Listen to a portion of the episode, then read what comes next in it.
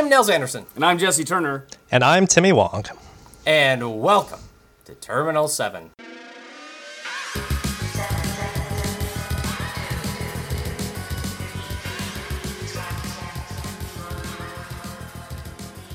Hello! We're Hey there. back We're once back, again. Nels. We're back Episode 41, 41. probably. Yeah, probably. I, I, I, I'm pretty sure it's definitely episode 41. Yeah. Um, we are here in a very special two-part episode. Well, not two-part. This episode is going to have two halves. Yes. This is the first half. It's two interviews, two ch- conversations, two chats, two cool hangouts with two Netrunner players who both did very well Oh, yeah. at Worlds this year. Today we are joined by Mr. Timmy Wong. How's it going, Timmy? Not bad. How are you guys doing? Very good. Oh, very good. Um, people may remember this for two years in a row. You've placed in the top three at Worlds. yeah. Hmm. What's that like? Last year, uh, uh, uh, I'm not, we're, not, we're not trying to puff No, no, you up. We're not blowing smoke here. But, but people may be familiar. In 2014, you were that crazy guy who came in third with a blue sun deck. Remarkable. That- And then this year, second place with uh, with a very interesting twist on NEH. and, So, and, and, and I'd argue Wizard as well. A pretty and yes, and Wizard. pretty cool touch on Wizard for sure. Why, thank you. Uh, yeah, no one was more surprised than me, I would say. So we'll get we'll get into the actual like thick meat of Sure. worlds. But first, uh, Timmy, uh, is this like so Netrunner? I, I surmise it's a game that you enjoy. No, I just get paid like millions of dollars to do this. uh, I, I would wonder who would supply that money. Um, 'cause it's not Fantasy Flight. It's not prize winnings. Uh, so congratulations to your patron, uh, probably a wealthy Saudi prince. Um, so did but th- is this like the first card game like this that you've really been into, or were you kind of like pr- someone who's probably into Magic or something else like that, and then you just moved over to Netrunner for reasons? Um, I was into Magic a little bit. Uh, I but I never really played it as much as most like Magic players did because Right. I would just like go to pre-releases and like draft with my friends, and I was never interested in like paying hundreds of dollars to build like a deck and then playing people with it. Very fair. so so so what so what was it that like how did you get into Netrunner going from there then? Because it sounds like a pretty like casual drafty play with my friends thing with Magic. Like how how did that crossover to Netrunner occur? Uh, well, I do play a lot of board games. Uh, and Okay. I went to Gen Con, I think, in 2012, and that was you know super fun. You should go to Gen Con once if you haven't. Uh, and that year, uh, Netrunner was coming out, and it looked super cool. And I got some random guy who bought it to play it with me in the board game room. And uh, Oh wow! Yeah. That's so cool. Oh man, good. So you actually like trudged through the uh, instruction manual. Oh by yourself. no, the other guy explained it to me. He already knew how to Oh, play the game. thank game. God. Oh, he was thank going to play in the first icebreaker tournament. Uh, yeah. the first ever. Yes. First ever, yeah, the To inaugural. So he played his corp deck against like the starting shaper deck, and uh, I think I won my first game. That was cool. Oh man. Oh, there it goes. Yeah, that was the start right there. that, that was the that, that, that was the taste of blood, right? That was the first blood. Yeah. Uh, but the game was totally sold out because it was like super hyped. Uh, right. So I didn't end up getting it until a few months later when uh, a friend and I were, you know, at a game store and we're like, hey, it's this game. This game was cool. Should we get it? Yeah, okay, let's get it. Uh, yeah, so we I bought the fr- I bought the core set with one of my friends. We started playing. It's it's a really good game. It plays really well out of one box, which is pretty rare, I think. Uh, and we pretty much just uh, never stopped playing. Man, That's Well, cool. From humble beginnings. Yeah, that's right. Um, so early on, like you, you, you said, you kind of got it, and there's like a buddy of yours. Were you doing the thing where it's like, okay, well, I'll take the runner cards for a while, you take the corp cards for a while, and then we'll kind of like go back and forth? Or was it basically like you played a full game, a few games, and you're like, oh no, okay, I need, I need more of this. Uh, we were pretty egalitarian about splitting the cards. Uh, nice. there was another like another one or two people who were also playing with us a bit, and one of them was like, Oh. "I just want to play Corp until I master Corp," but he never won a game, and he Oh. wouldn't he wouldn't switch to Runner, and we were telling him like, if you don't play the Runner, you have no understanding of like how to beat the Runner, but he- Right. That's right. Kn- know your Yeah. enemy, right? he wouldn't listen to us, so he never really played. uh, yeah, but we were pretty reluctant about getting deeper into the game at first, actually, because you know it's like magic all over again, right? Like, Right. It's another yeah, one. Yeah, yeah. fewer dollars, but still a lot of dollars. Uh, Yeah. but we were like, okay, well, we'll try it. We'll try buying like the first expansion set, and oh my god, so many cool cards, and then we never stopped. So you, you're you live in Southern California, right? That is correct. Yeah, around like LA ish. Uh, yes, I do now Yeah, it- actually live in the city of city of LA, unlike most people Oh, from LA. Oh, Oh, ho, ho, ho. I, I didn't know that existed. I, I thought it was just a legend. but I guess people can live there. it was a myth. It was a myth. Cool, cool. Um, so is there like a game store that you usually go to? Is that like how you normally play, or is it more just like a there's like a group of friends that you usually play with, and you only hit up the game stores for tournaments? Uh, we usually meet up at game stores. Uh, the Nice. the one I go to the most is Game Empire in Pasadena, but uh, LA is super spread out. Everyone Yes. has like their own store that they would prefer to go to, uh, because you know it's way closer to them than whatever other store that other people want to go to. So, Right. uh, you know, it depends. Uh, sometimes, So- yeah. So does the meta change like in inside LA? Like it's it's it's different north than it is south than it is west. Hmm, I hadn't thought about that. I I don't think our player base is quite dense enough for that. Like uh each each store has like only a few people who like can easily travel there. So when we all get together it's like one big SoCal meta. Oh, oh cool. I see. So there's not like there's not like rivalries when it's like you know Yeah. store champ season or regional season or where it's like oh it's those people from Ventura. Oh, there's a bit of that. or, or so okay good okay good I, I'd, I'd be disappointed if there was at least at least a little bit of the crosstown like Yeah. screw the tigers we're the colts or whatever high school football team nonsense i don't know yeah. something like that I'd say like maybe LA area, San Diego, and Ventura County are like three semi-competitive metas. Ah, uh-huh, I Very like it. Cool. sweet well i mean we should probably at least talk about worlds a little bit Okay. So what are you what are you least sick of talking about? yeah exactly Timmy, can, you- can you what, help us out? what what is not thoroughly abused at this point Yeah. I actually haven't talked about Worlds that much. Just to my friends, like, yeah, it was great. Uh, I did a I did. I did I a profile did for see that. Fetal AI, and Yeah, Fetal AI. That was a great article. That was awesome. really cool. thank you. Uh, yeah, if, if folks haven't heard about it, the website is literally just fetal.ai. Yeah. so you can go there and check it out. It's actually a very like stylish, well put together, cool yeah, site. Like they, it. Anyway, they did a great job. so we'll try not to rehash anything from there. Sure. Um, but as for the event itself, like so, I mean, two years in a row, uh, that's very interesting. Is there like, I mean, and two years in a row, but doing it in an interesting way. Like last year, it definitely feels like the case that Blue Sun was a bit of a dark horse. Sure. Like last year, everyone was going to be like, is it going to be NEH or is it going to be replicating perfection? And then surprise third place, oh, Blue Sun. Out of Bu- and, and then by and then only third place by a hair's breadth. Sure.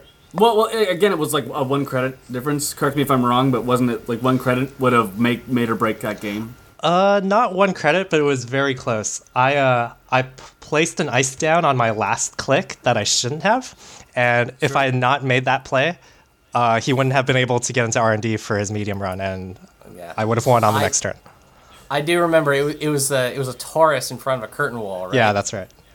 Yeah, and so because curtain wall was lower, it had Oh, it was it was the second ice, so it had lower strength, and Yeah. yeah, Uh, I, I think. All right, I think I think Timmy will remember that one. I think. yeah.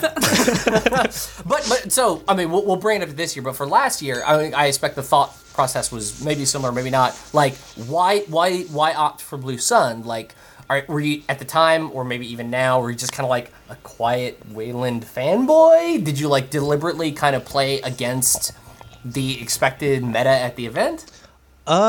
Yeah, that's there's definitely an element to that. I my strategy is kind of I tend to try to figure out what people are expecting and not do that because I like my opponents not to be ready for whatever I'm doing.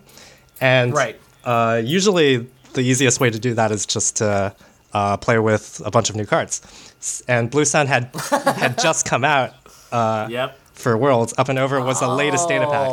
And right, right, yeah. right, right. It'd been hyped a lot, but uh, there was no like established build for it, and right. so that was like kind of my most promising way to use some cool new card to like beat everyone else. So that's what I tried to do. Nice, interesting. Um, well, was so this year uh, was the approach somewhat similar? Uh, yeah, As in, like, I, I'm going to play NEH, and then there's going to be some NEH, but there's probably also going to be a lot of HB. But the what I'm going to do with this NEH is going to be pretty different, and thus maybe keep my opponents on the back foot. yeah. Uh, I mean, this case, the latest pack was Data and Destiny, which uh, has a lot of good NBN cards. So I would certainly hope Yeah. so. So basically, before the event, I was just like, I don't know what I'm gonna play, but I want to build some like crazy NBN deck that, uh, you know, breaks the meta or like completely goes around what people are expecting. Uh, and I tried a lot of different things. Uh, So so you tried all like the inbox, like the Haarpsichord and all those things before. uh, yeah, my first thought was New Angeles Sol. That seems super cool. Oh, man. Can you imagine? Yeah, Oh, that would have been so good. it would have been awesome, but uh, I couldn't figure it out. It, the ID just wasn't doing enough. Uh, then I built uh, a making news deck, uh, and a Um, Love it. uh, there was something else. Uh, I built a Spark Agency deck on the plane to Worlds that I was super excited about, and I played that in the Icebreaker, but it wasn't that great. Uh, So You know, I, I Mm-hmm. so but I bet if you I bet, I bet if you built that the, the night before, you would have been sparking it for the whole uh, for the whole term. yes, I would have, and it would have been terrible. Uh, but yeah, I ended up. But so so that, but then you settle on the acceleration of our good friend the Near Earth Hub. Yeah. Near Earth Hub, as it turns out, is a very good idea. Uh, and like most Near Earth Hub decks don't even really maximize it, but I think my deck really comes close to doing so. So I would regularly draw like, you know, 10 or more cards per game and have two Wow. extra For free. influence. So yeah, Near Earth Hub is completely bonkers.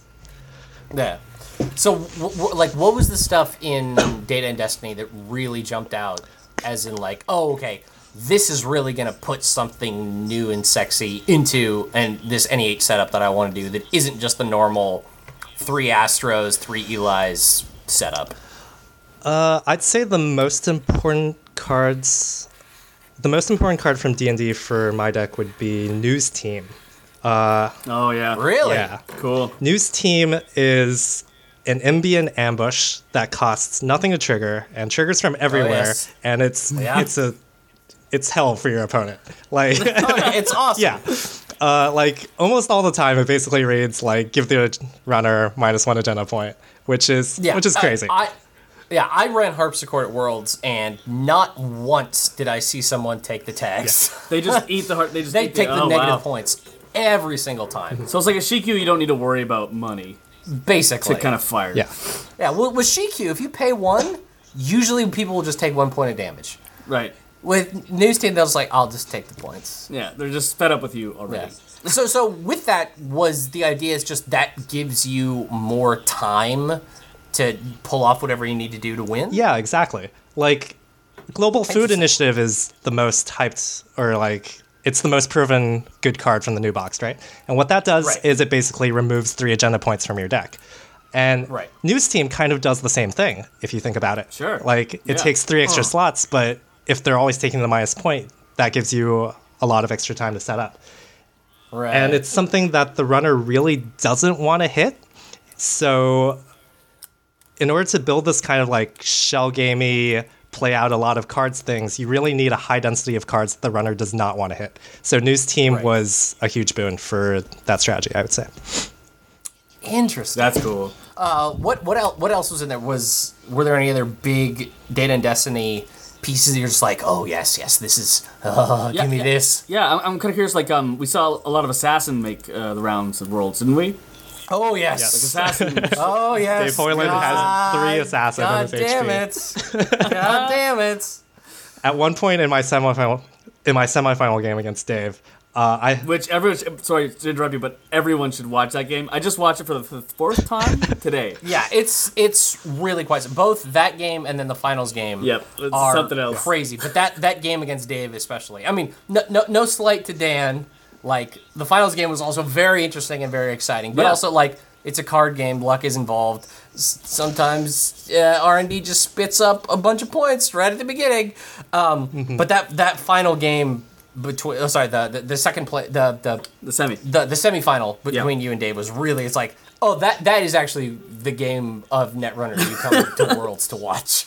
no, yeah, I agree. I rewatched it and I was like, wow, I'm like, I know exactly what's going to happen, and I'm still like sweating. This is That's perfect.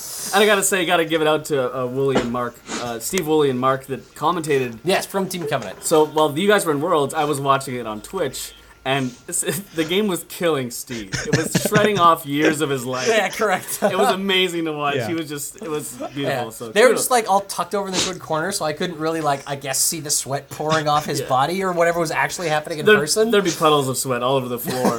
it was amazing. Yeah. So. Steven did an yeah, amazing well- well- job. Yeah, The- Oh yeah, those those guys are incredible. It was it was a pleasure to meet those dudes in person as well. Um, we will definitely we'll get we'll talk about the wizard you, you brought in a minute, but uh, aside from good old news team, were there any, any other like big gems that you slotted in for that NEH deck that were really like this is what this is what really made it sing? Okay. Uh, well, continuing with the stuff the runner does not want to hit theme, uh, the next most important card isn't from Data and Destiny, but it's from Universe of Tomorrow. Uh, it's product placement, and I always think it comes from Data and Destiny because it's such a like classic NBN card. Right. Definitely. Yeah. Uh, yeah, but product placement is is amazing in that deck because it's like a hedge fund that like doesn't cost a click. Instead, it costs them a click to check it. Right. Uh, yeah, like you play it out, you draw a card, so it doesn't really cost you a click. And then they have to check if it's Astro. And then you gain two credits. And then they're like, do I really want to trash this? And yes, they should. They should pay two credits. But if they don't, then you put something else on it, and now they can never run it again. It's Right. it's so good. Um, So w- with that, because I know at least with most of the people who play Spark, they'll almost always slap product placement on a central. But because of the draw ability from NEH, were you normally playing that out as a remote? yeah, that's right. Interesting. I think I think I actually saw it. It, it must have been uh, you, Timmy, that actually had a product placement on a product placement. Oh my god, Was that- I did because I did see that play once in Worlds, but it might not have been from you. But it was. Uh, I don't, I don't remember if it was you in particular, but it was a crazy play because it was all of a sudden. Oh, that that's uh, four credits. I don't think it was check me. Probably. Chris Hanks. Yeah, the- Oh, Chris Hanks. Okay, uh, you know what? You know what? Uh, that that's probably who it was. God, what a dick movie! You put it down, someone runs it, they're like, ah, I won't trash it. So you take your two credits, you put something else down, they're like, oh god, okay, that's the San San City grid. I gotta go get it now. And you're like, I'm gonna take four credits this time. You want to pay four? they're like, no. You're like, now I'm gonna put the San San City grid on top of it. And you're just like, son of a bitch. You Flip the table. Okay, so product placement, another gem. Yes. Uh, Was there was there anything else? Were there any like that? That's let's say that's two pieces of the stool. What was what was the third piece of the stool that maybe people wouldn't be expecting out of all right. The what is normally a go fast, go fast NEH deck? The third stool leg is what something that helps me go fast. It's uh, Lily Lockwell from D and D. Like Yes, that. That's cool. Oh, Lily Lockwell was my favorite new card from D and I don't know why, but uh, Really? yeah, it's Like it's it. such a cool ability. Cool. Like you get to like pay a tag in order to search for an operation, and that's like the first real operation tutor we've had. Oh yeah, yeah. yeah. So I was really obsessed with finding a way to leverage that ability where I could like land some tags and then search my deck for the exact tag punishment I needed Right. And sort of like a toolbox tag deck. Uh, and it was really hard to build. I believe. I, I, I do recall uh, one long trip to Seattle where me and Nels were confident that we could take breaking news and um, Aggressive negotiation. yeah, Nice. breaking news and aggressive negotiation. I still think there's something there. God damn it. Yeah. So so so Lily Lockwell really really really uh helped this deck out. Uh, it didn't end up being as important as I mean, like the deck was kind of built around the idea of using her. Like almost all the NBN decks I made were like, yeah, how can I make Lily Lockwell work? not, not not not, how can I win worlds? Well, you know, that's secondary. Like, come up with a good deck first, right? right, right. Uh, but but yeah, as it turns out, um, this sort of like really horizontal spam assets uh, NEH deck was a really good fit for Lily because uh, because you're NEH, so when you play her, you draw a card, and then you can because you're playing so many cards out so quickly, your hand can get like lower than it would normally get in some other corporation. Oh, right. And Yeah. you know, you don't want to waste time like drawing more cards so you can spam more assets out. You have to go as fast as you can to keep the runner under pressure. Uh, Right. So sometimes you just want to pay two and draw three more cards uh, anytime you want. Bit- So Built-in anonymous tip, right? Like with two. yeah, and with the extra NEH draw, it's kind of like pay two to draw four, which really makes the efficiency better. It's like a corp quality time. Man, Cool. Yeah, that's a lot of cards. And then I guess you can always. Did you ever er, end up using it reactively? Like someone was was dropping a legwork, and you're like, I'm just gonna try to thin out HQ just in case. Uh, I probably did. we, we played a lot of games on Saturday, and then you played even more on Sunday. yeah, I played 42 tournament games. I counted. Holy Worlds. crap! Oh, because you were probably in the icebreaker Uh, on yeah. a couple days before as well. and the team tournament. Oh yes, yes. Oh man. That's hardcore. Aside from the like a bunch of water you drink during the tournament, like what else are you on to keep that kind of pace going? Um, I started taking Benadryl because my nose is freaking out. There you go, guys. That's the key. Top strats, Benadryl. Benadryl. Uh, it's not a top strat. at, the, at the end of Saturday, I was like, oh, wait, I'm really sleepy. This sucks. Oh no. yeah, that uh, that may have cost me a game or so. That was bad. um, Well, that's that's that's the NH side. The other side, another unusual choice, a choice that I actually made myself. Uh, but obviously, uh, you you did better than I did. Although I won more of my wizard games than I did my Haarpsichord games. Um, I won more went with Wizard games Wizard. too, actually.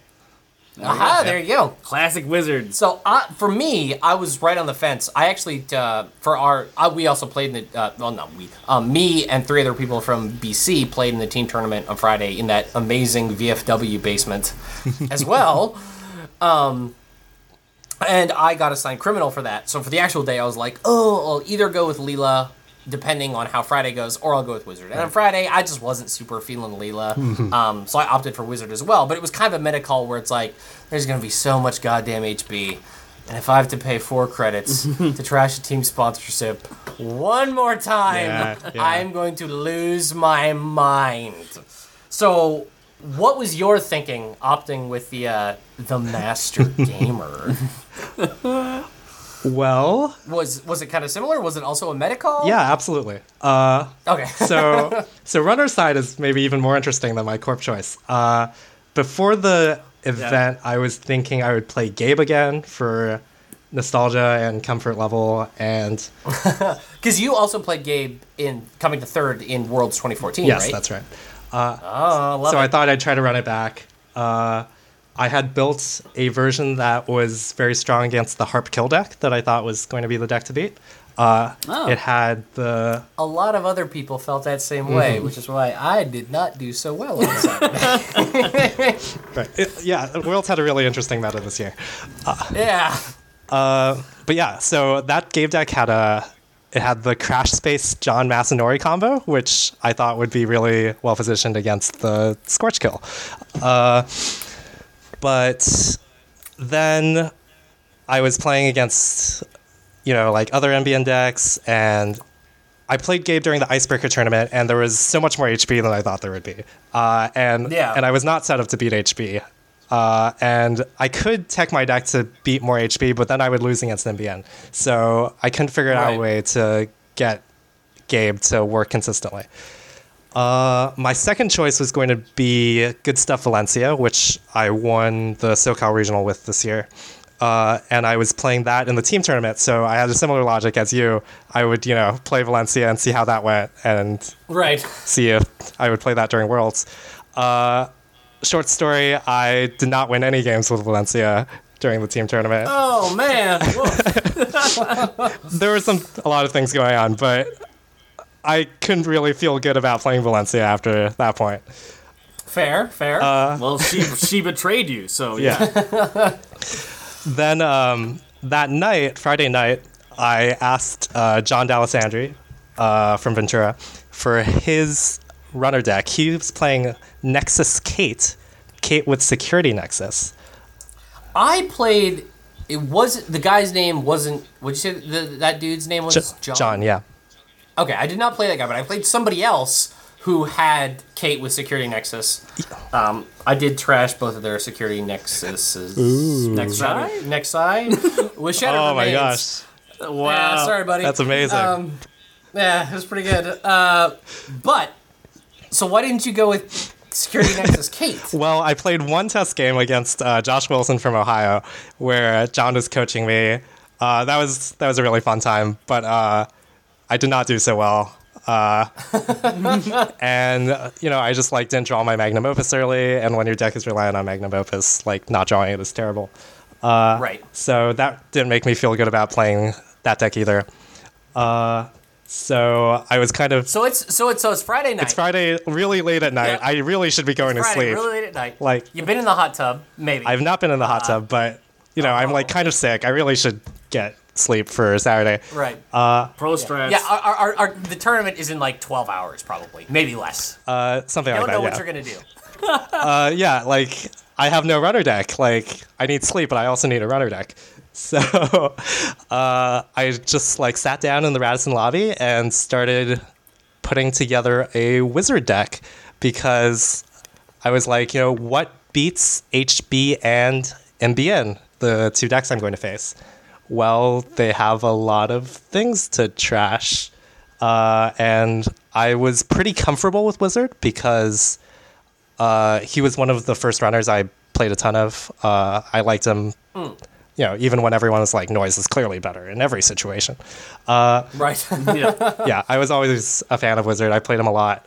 Uh, when Spags won a regional or got second with uh, the Looking for a Job deck, I brought him back because you know, Wizard is awesome. yeah. Yeah. Uh, So, oh, sorry. That's that's the Net Ready Eyes. Uh, yes, yes. Yeah, yeah, yeah. I'm familiar with that one. That's a good deck for sure.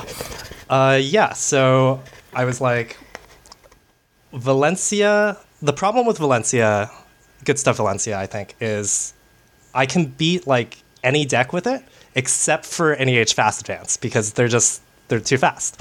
Uh, Right. and I can't. Uh, I don't have the tools I need at the right time to to deal with what they're doing. Right. Uh, so you just gotta really, really hope you get that clot on Street Peddler. yeah, but that's like so unreliable. Like I can't even slot clot Yes. because it's it's not worth it. One out of fifty cards. Uh, so I was thinking like, well, Wizard is really good right now.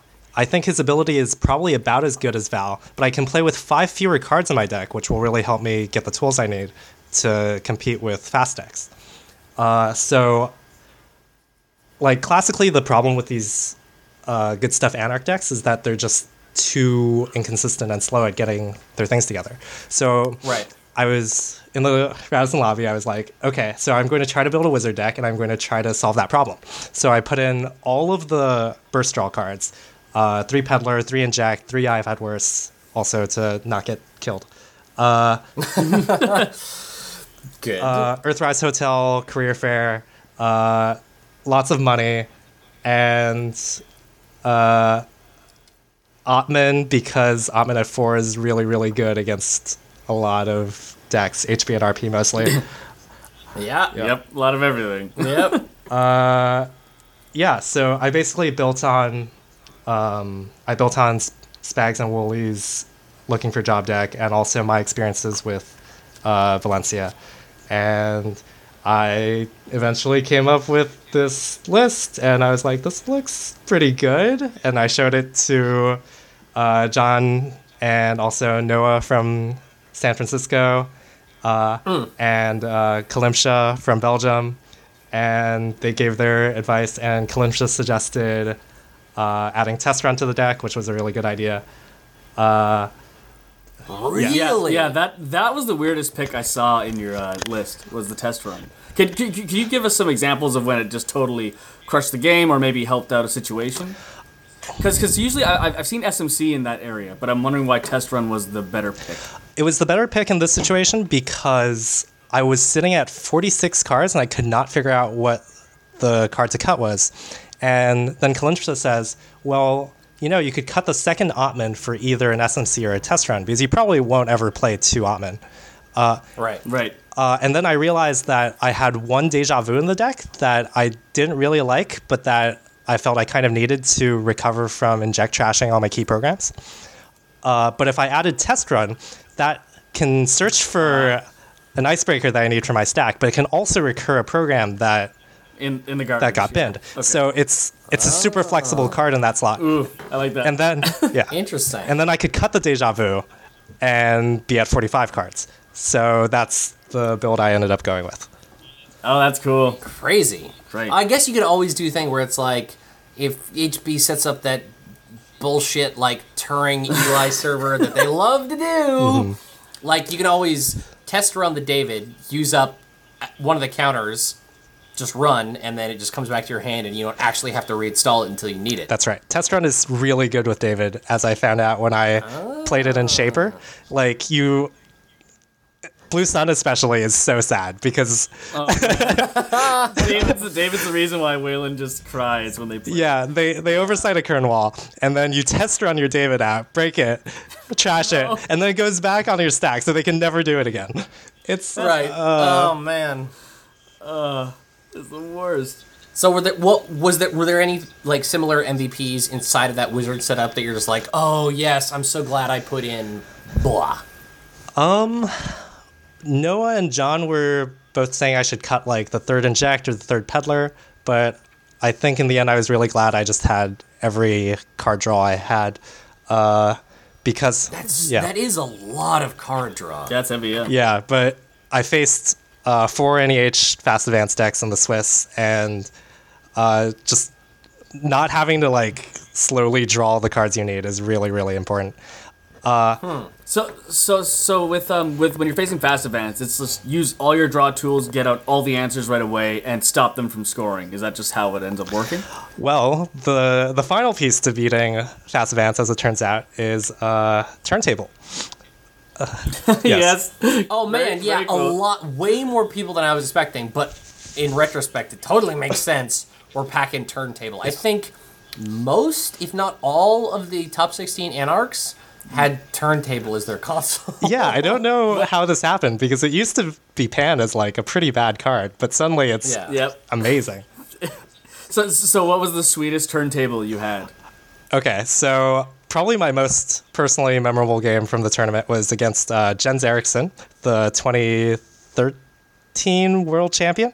Uh, All right. and Ar- architect, architect, right? the architect, No, no, no. of Architect himself. architect. no, that's uh, that's Jeremy Zorn. His card hasn't come out Damn yet. it. Oh, oh, okay. Okay. Oh, right. Jeremy was 2012, the year the game came Right. out. Yes, that's right. And then Jens, right, right, right, right. right. So please please Okay. continue, Timmy. Sorry. Uh, yeah, so I faced Jens in like round uh, six of Swiss, I think. Uh, I think he's the most intimidating player I've ever faced. Like, yes, Wow. Jens is incredibly competent and like, That that cold Nordic stare. yeah. I feel like he he understands the psychological game like just as well as the technical game, which is really intimidating. Oh I can see that. I like it. Uh, Yeah, and uh, he he's playing Fast Advance NEH, and uh, he.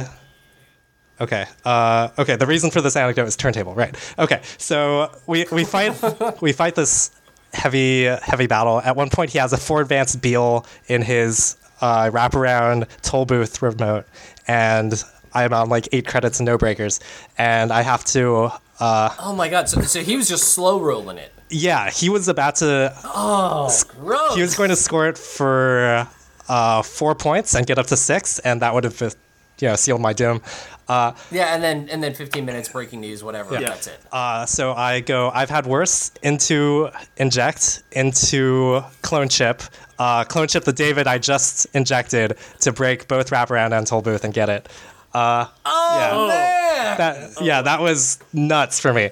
But uh, but like I never have time to get down my corroder, so he just has these like unbreakable wraparounds eventually, and he puts down a SanSan behind that same server and starts scoring off of it, and he's up to six points with an Astro token. Uh, but I have my trusty turntable, so I run R and D and steal. Uh, breaking news and 15 minutes and swap them for his Astro with Astro token and his Project Beale. So so I turntable him Man. down from six to four points and myself up to five points.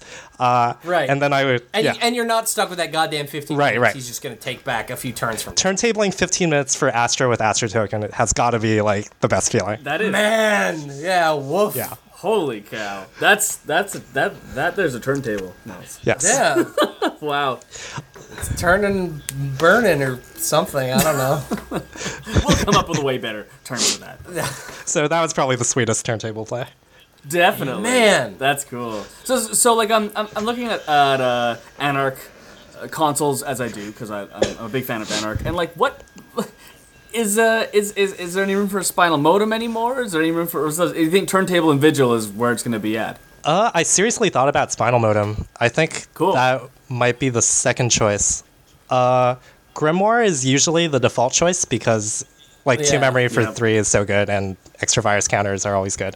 Um, but in order to fit in, basically, like, I needed turntable to be able to beat Fast Advance because it's the thing that lets you deal with their scored Astro, which usually is how they just roll over you. That's Right. right. So what I How did I not think of that? if you if you didn't hear Nils, he just like, I, I had pretty few viruses on the day of, too, and I'm like, well, I don't know, Grimoire's got some memory, I guess. yeah. and this is no. why Timmy is the second best player in the world, No, no. and I'm like 100 something. no, I I was with Grimoire for a long time, trust me, and uh, because the two memory is so important when you have to get out all these viruses and stuff, right? Like, Yeah. there's no room. Uh, so actually, I think the thing that probably no one else would have done that I did with that deck is uh, I cut Data Sucker, Ooh. and really, I completely. yeah I played zero Data Sucker because Data Sucker is the thing that hogs your memory, and without it you can afford to play a non Grimoire console, and Data Sucker, as it turns out, is not very good against NBN. If you play against NBN and you play your Data Sucker, you notice that like you never do anything with it. You amass like a ton of counters. They never have to purge because none of their ice really matters, except sometimes Eli. yeah. Wow. Uh, or the one time they do it is the turn they're using CVS Right. to prevent you from clot blocking something, so they're all gone anyway. Yeah, and that's the next big thing because everyone is packing like two, three CVS to fight Clot. Uh, your data sucker can never be relied on to deal with troublesome ice. Like they could always have a CVS and pop it on you and wreck you with an archer or something. I, Yeah. I- I- or, or even just a toll booth. Right. Or Yeah. a little engine. I love li- little, engine. that's right. Yeah, I, I, I love it. It seems like um the the comfort anarch cards kind of fell on the wayside while while you were building. You're like, well, I'm not going to need the grimoire. I'm not going to need the data sucker. I needed the data sucker because of the grimoire. So now they're both going away. So uh, leaves room for turntable for some crazy plays. yeah, that almost sounds like heresy. A little bit.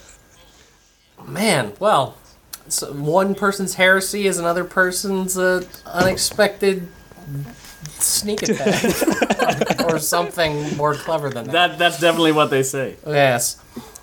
Um, crazy. Well, that that yeah, fascinating. So aside from that game against Jens, were there any other like real? Uh, and obviously, as we said before, the amazing game against Dave Hoyland from the Yeah. UK. Who who has to be the coolest cucumber on the planet? I think. Mm-hmm. Yeah. Yeah. I, That- I I, I didn't see any Just just a wall of stone. just wow, like you couldn't read anything, and he's still joking around, and he's still being amiable. I was like, how is he doing this? I'd be like rolling on the ground screaming if I was playing like that. Dave is probably the second most intimidating player. That guy's he's, he plays a Be, cool. well, be both, yeah, because he actually took the psychological aspect out of the game Right. because he's just so so stone cold. But because he's so cool, you're like, what does he know that I don't know? Yeah. Oh God. So it's just I'm just gonna take this off from me and project it twice as much onto you. Yes, was it was it was another big gem moments, maybe early early Swiss that hit you? Aside from that, the world's craziest turntable play, I think. Hmm. Um, it's all a blur right now. Uh, I bet. That's fair. yeah, I had to play uh, like one of my closest uh, meta friends uh, from SoCal Oh no! in round Oh, I, four. hate, I hate it when that happens. I hate it. Yeah, in round four, we were both 5 1, and it was like, oh, I'm so happy that you're doing this well, but that we have to play each other was just awful. Yeah. Oh, maybe, yeah. maybe at the end of this, we'll both go six two. It just just scoop. Yeah, uh, I ended up sweeping him. That felt really bad. No, oh, sorry, Frank. Yeah. I'm very glad I did not have to play anyone that Yeah, from BC. At from least BC when at was least. Yeah. Um. Cool. Mm-hmm. So so definitely going next year. You're you're, you're a big fan of Worlds. You always will be. Uh, it's pretty tough not to go next year. There you go. The, Wow. the the the next logical step is uh, Timmy Top Table Wong. Yeah, I mean, number three, number two. Now you, now you just got to take it. Yes. You Just gotta gotta- seal the deal. Yes, no pressure. But, believe 2017, 2016. What's next year? 2016. yep. 20, 2016, the year of Wong. Yes, I believe. I believe too. I believe too. Um, well, I, I, I got, I got it again. Not, not to like put you weirdly on the spot, but I mean, it seemed that at the event, like a lot of people were definitely rooting for Team Wong. oh yeah, definitely. E- like twi- even in Twitch chat, everybody was on Team Timmy Wong. like how.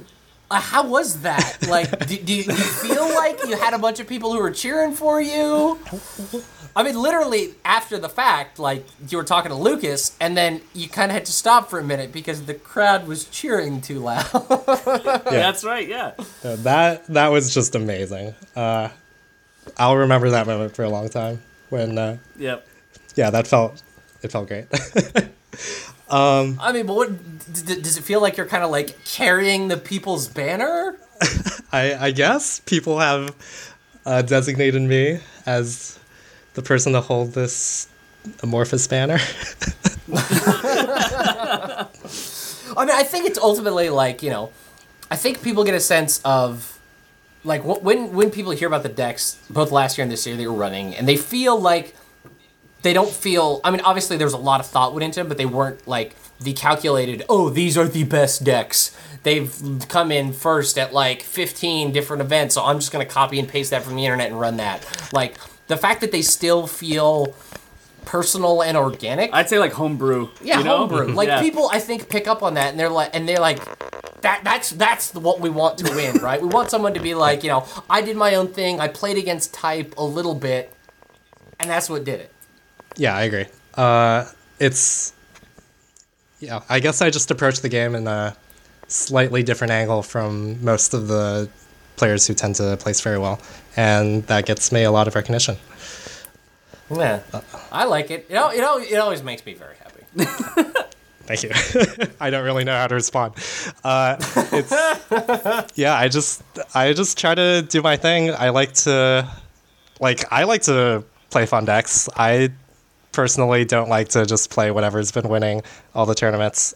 Uh, so it just turns out that that personal preference like tends to work out for me for some reason, and Yeah, that's why people notice. I guess like yeah. Yeah. Well, I mean, I think it kind of goes to show, right? Like, you know, there's there's always a bit of the hive mind thing where it's like, well, if you want to do well, you're gonna have to pick X, Y, or Z, and don't you dare change one card in there, or that's not gonna be the optimized thing or whatever. But it's like, well, clearly that's not the case. I mean, there's there's something to it. Like Oh yeah, I mean, of course, there's always like this thing, like measures of consistency and you know being strong against the other decks to beat or whatever. It's like that. That is of course a real thing. Like you can't just slap together some random garbage. and expect to crush it. But I think you don't also literally have to like toe the party line, as it were, Yeah. and and still hope to ha- both have a good time and do well, right? Yeah, absolutely. Like, I mean, the thing is, the decks I build are never like the most consistent things. They never like catch on like crazy and become the deck that everyone like hates to see. They're just kind of like, I mean, I'm like a pretty good deck builder, so I put together something that works, uh, and I know how to play it because I built it, and uh, and because I try to like figure out what's good against the meta right now, what people aren't expecting, like it tends to do pretty well against the top decks because I prepared for those decks. Uh, yeah. Right. But then, you know, I'll post my decks if they do well, and other people will play them, and they'll probably be like, "Yeah, this is okay," but now like everyone knows what I'm playing, so it's not that great. Oh, you're wonging me. Oh, okay. So, like, Oh, you got the wizard wand. Definitely. yeah. So I, I, I actually really like that approach. Like, it sounds like you have a, a, a really kind of perfect mix, as it is obvious with like your, your placements and stuff. Of like, I'm, I'm, I'm gonna play what's fun. I'm gonna play what's comfortable, and I'm gonna be aware, like aware of this, yeah. of the crazy. Oh, I'm gonna food coat you apart, or, Yeah. or whatever I'm doing. yeah, like in this case, I p- only played wizard because I knew there's gonna be a ton of HB and a ton of fast advance, and that's all I played those two days. Uh, and Yep. that's that is also all I played those two days. and uh, I think Wizard is the correct choice uh, against that meta. It's uh, it's not quite as good against HB as I was expecting, but I think it's still pretty good. Like Sure. they, yeah. Would, uh, what would you say is a little bit better than Wizard at HB if uh, Wizard was faulting a bit there? uh, that's tough. Um, yeah, it feels like that's definitely the question to answer right now. yeah, right. Like that's what people are looking for, for sure. I hear I hear from John that Nexus Kate is very strong against HB, and that's probably true. Interesting. Huh. Yeah, I think uh, good stuff Valencia I mean- would also be a very good choice. Yeah, people forgot about it kind of quickly, but the one thing, and I packed this specifically at our regionals, uh, because I it was a weirdly roll back the meta at as bigger slice in time, and you also get back to NEH and HB being the thing to do. um, but lots of people forgot about it, but Hacktivist Meeting does a lot of work against HB Sure thing. because Yeah. they're resing tons of stuff. yeah. Um, I think people forgot about that one, but it feels like that also has a lot of Yeah, that's a good call. They're like Res Breaker Yep. Bay, Res Adonis, and you're like, wait, wait, wait, no, no. No, no, it's Yeah, a lot it's of like, stuff. oh, you had one card in HQ, now it's gone. Now you can't raise the other one. Enjoy that Breaker Bay grid, friend. Yeah, I actually saw one. I think I only managed to. s- Uh, the games I watched uh, on stream, I saw one counter current played, and I was like, "Oh, that's cool." because I've never, because I rarely ever see that in real life, and I've seen it at Worlds, and I was like, "Oh man, you just got rid of that turn one housekeepings," and it totally screwed up that Weyland game. It was great, Oh man. Yep. Activist. and and it was hacktivist. So there you go. Cool.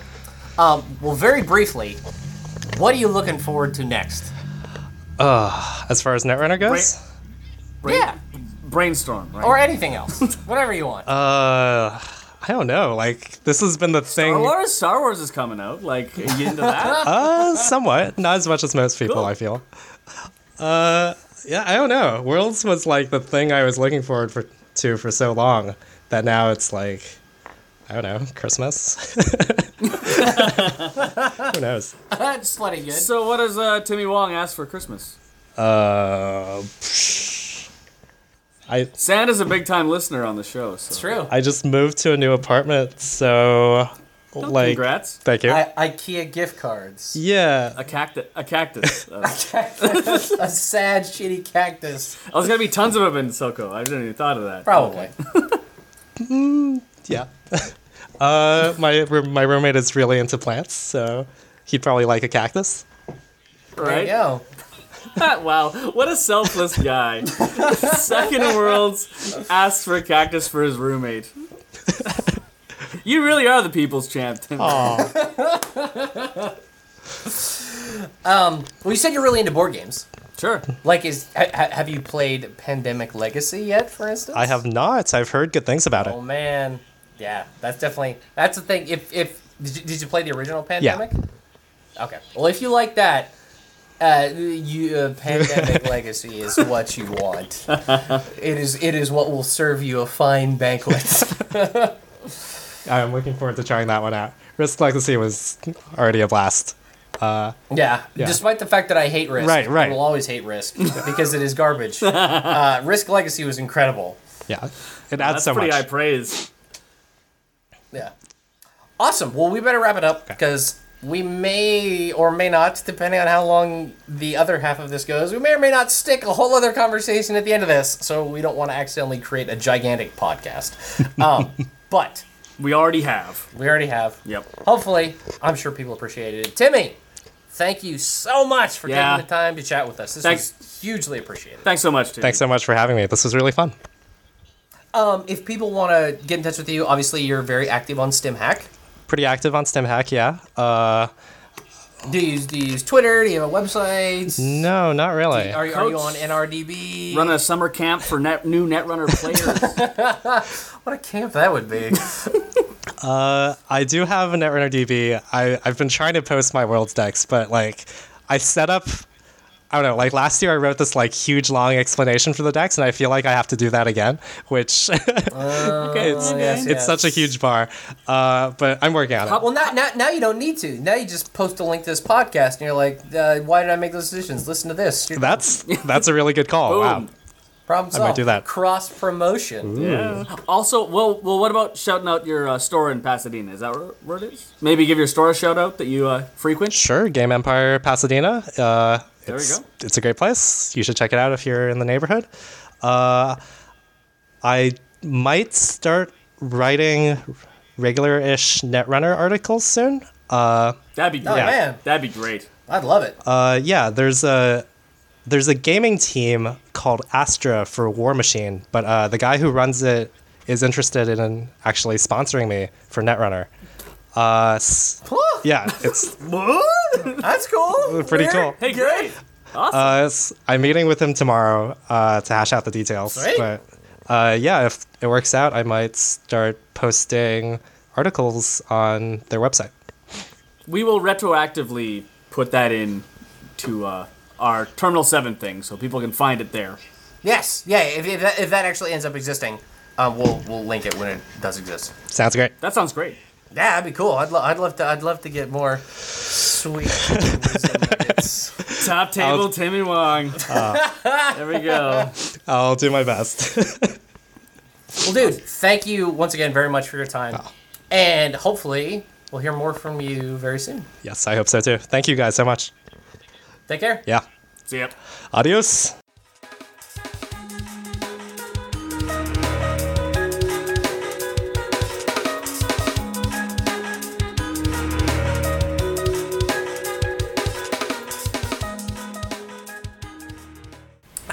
And welcome back. I am still Nils Anderson. And I'm still Jesse Turner. And I'm somewhat Dean Tran. Only partially Dean Tran. Partially Dean Tran. In the second half of this very cool episode, we thought that what the listeners deserved, what they had earned, is not one, but two amazing conversations with very cool people. Yep. So here in the second half, we're talking to our buddy, Mr. Dean Tran from Toronto. How you doing, friend? Uh, I'm doing good. Toronto weather's kind of got me down right now. It's raining outside. I don't know how it is in Vancouver, but uh, It is also raining. It's probably the same. it's probably the same. warmer slightly. Except- no. yeah.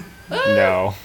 Like I, I think I'm north, more northern than you guys are, it, like continental wise. So I'm it's extremely cold. I walked to the, into the garage to get like a pot of stew, and I, I didn't want to go back to the garage ever again.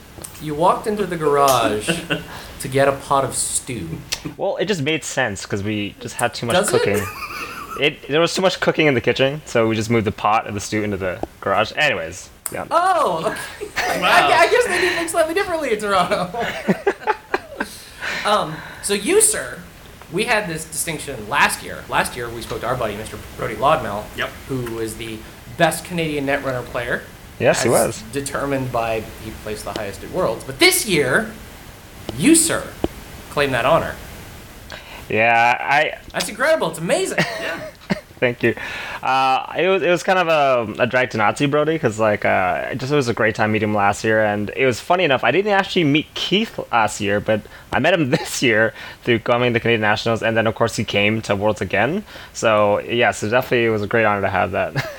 Yes, and it was it was certainly deserved. So, but before before we get into worlds too deeply, and we'll get there. Fear not. We, we will bathe in it before this is done. Mm-hmm. Uh, first, we just want to talk a little about you. So you're you're you're, you're from Toronto. Did you grow up in Toronto?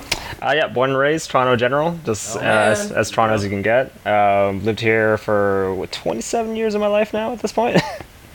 and um, yeah, I mean, just coming down to it, um, I wasn't initially into board games. I was always like a very competitive, like Counter Strike and Dota 2 player, and then just when day it's just. Ah. Yeah, it, the one day just flipped the switch for me, and I was just tired of playing team games, and I was just like, you know what, I want to do something that I can do well by myself, because everyone decided to get girlfriends and get lives and all that other stuff. it's always a story. Yeah, but why bounce over to card games? Because I mean, obviously, there's like plenty of solo, no, not solo, but like one v one competitive digital games that exist. You know, your StarCraft and your Hearthstones and all that kind of stuff. Yeah, and, and I did dive into actually StarCraft, and I dived into Street Fighter. Um, Ah, but the yes, thi- of course, of course. But it's just like it lost that piece of human interaction that I enjoyed a lot as much as it was fun. Um, and I had a friend that um, that always recommended to come out to play board, play board games, and I was like, board games? Like I don't want to play Monopoly, I want to play Sorry. And he's like, no, no, no, like board games have changed a lot. Play sorry. yeah, I was about to say Sorry every day. Like I'm, I'm not, I don't feel like playing the game, but it, right. It's, So- it's, it's not a joke up here in the north. Yeah. no, And, and, uh, and also the World Championships of Sorry isn't that exciting to watch. So um, one day, my friend um, he just invites me out. and He's like, "Hey, like let's come come play this game." And we start playing some other board games. And I realized, wow, board games has extremely changed over this era. And just a few things happened here and there. And we visited Board Game Geek, and we saw one of the games was Android Netrunner. And I got my brother into it too. And we're like, "Oh, you know what? Why don't we try this out?" And I just enjoyed the flavor out of it because it was the first game that I, uh, I saw which had that unique distinction where it was asymmetrical. Um, because I play Right. games like um, Counter Strike, there is that asym- asymmetry where like one side has to defend the bomb, one side has to defuse it, and I enjoy that so much. And I had I had fallen out of like liking symmetry so much because like Dota kind of has it a little bit, but you do have like the hero distinctions that change that up. So when it came to Android Netrunner, I was like, wow, this game has like so many mechanics and so rich, and and just it just it went from there, and I just I started playing the game so so much that even the friends that I that initially jumped into it, they're just like, yeah, we're not playing this game anymore. And then my brother who looked at me is like, yeah, I can't play you. I'm just gonna play League of Legends, and I'm like, okay, fair enough. We'll we'll move on from there, and I just stuck with it ever since. That's cool. So your background actually is like a competitive video game player. Yeah, Actually. Yeah, like I'm a heavy PC junkie. Like I'll, I'll play a lot of games on the PC, like, and I still do um, Dota 2. But I've I moved away so much from it, uh, and like I said, because it was just that human element that I enjoyed so much of sitting in front of someone and having that conversation that I enjoyed so much. I used to have with like playing in a team team based game, right? Yeah, definitely. There's there's there's something about team like I I I- I played a lot of Dota as well, but um I never dreamed of entering even close like the competitive scene or anything. But there is definitely something about having the face to face time that Netrunner that Netrunner gives you that you just do not even get with everybody on Skype or anything.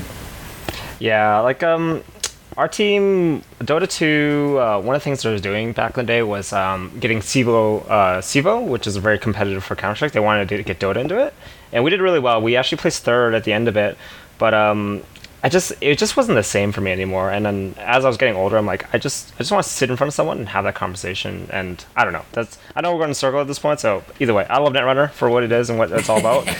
Um, well, it's cool. It's- so, so what is the so what's the scene in Toronto like? Because obviously Toronto's a, a mighty big city. Is there is So- there still just kind of like the one place meet up, hang out, whatever, where people go, or is it more like oh, people who are actually in Toronto proper go here, but if you're like more out west, you kind of go over here or something like that? So Toronto's interesting because it's um, it's a pretty big um, landmass in where like all the different communities are, right? So certainly we have, of course, the downtown core Toronto, which is where everyone is, and I find with a lot of board gamers, like they just want to stay in da- downtown, and Oh, it's like Vancouver. Yep. Sorry. exactly. so um, I came into the game two years ago, just so excited, super excited, and I noticed like um, as much as it was organized, it wasn't as diverse as it could have been uh, in terms of like the different areas and different hubs we had. Um, and I come from um, like north uh, north of Toronto, so I'm just out of reach. I'm about an hour drive to get down to downtown Toronto.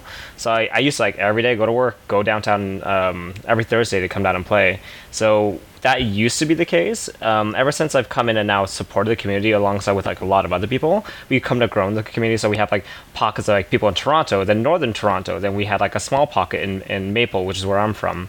Um, we have um, another pocket which is in um, Cambridge. That's where um, that's where Chase is Sly Squid is from, mm, right, um, yeah. and also like Jameson is from. Um, right. And then we have an extreme west pocket, which is uh, like we just actually went to Game Night Kit this past weekend to support the Hamilton, which uh, which they have their own growing scene, right? So oh, crazy. Yeah, uh, they used to be about six, seven players who were really interested, and we just went to their their game night kit. They had uh, 16 players, so it was, it was pretty awesome. Sweet. Yeah, for sure. Yeah, yeah for for a random just game night. That's pretty good. Mm-hmm. Yeah. So it just in in all this, like usually in Toronto, we'll usually get on average anywhere 20 plus, and then like during store champion seasons, we'll go from 30 to 40, and then regional goes up to 60. So it's just been like a continually, nice. yeah, it's been continually development uh, developing meta, and we're continually trying to grow it and just making sure that, like for example, we have the Torsock City Group, which is a Facebook group. Uh, we're very vocal in terms of the different meetup t- nights and the different events that are coming out, and I, I tell everyone like, hey, if you guys know if like um an event you guys want to um, broadcast or advertise, let us know and we'll help you support that, right? Well, that sounds really great. Yeah, that's awesome. So, what has like been that process of, of kind of fostering more engagement in different parts of the city been like? So the biggest thing that for a lot of people make the mistake when it comes to fostering communities um, is they do like I'll give away promos, I will talk about the game a lot, we'll be extremely enthusiastic, and so what we noticed a lot from a lot of players was they always fostered around like the players that were uh, super excited or like already invested in the game and trying to get promos in their hands, and sometimes you'll course you get promos to the new players, but that's kind of where the support ends.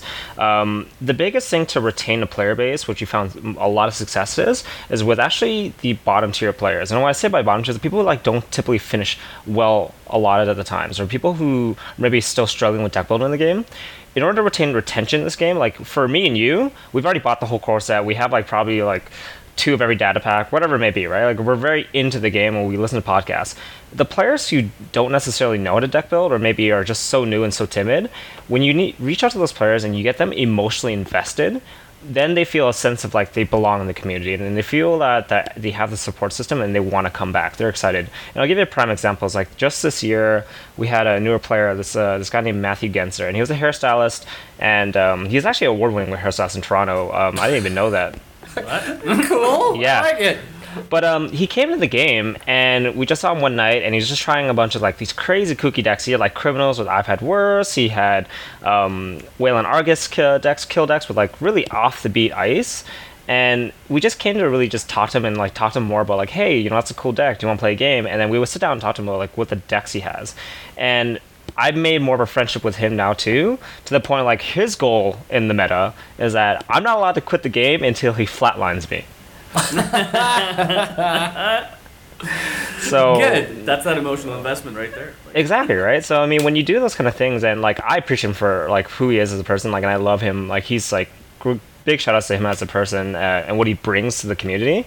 Um, but he's so excited about coming to every game night kit. And I talked to him just a few weeks ago, and he's like, you know, I really want to come to this next game night kit, but I just have to spend time with my girlfriend. And I and and just hearing that kind of stuff, just like you know, we've done an impact with someone.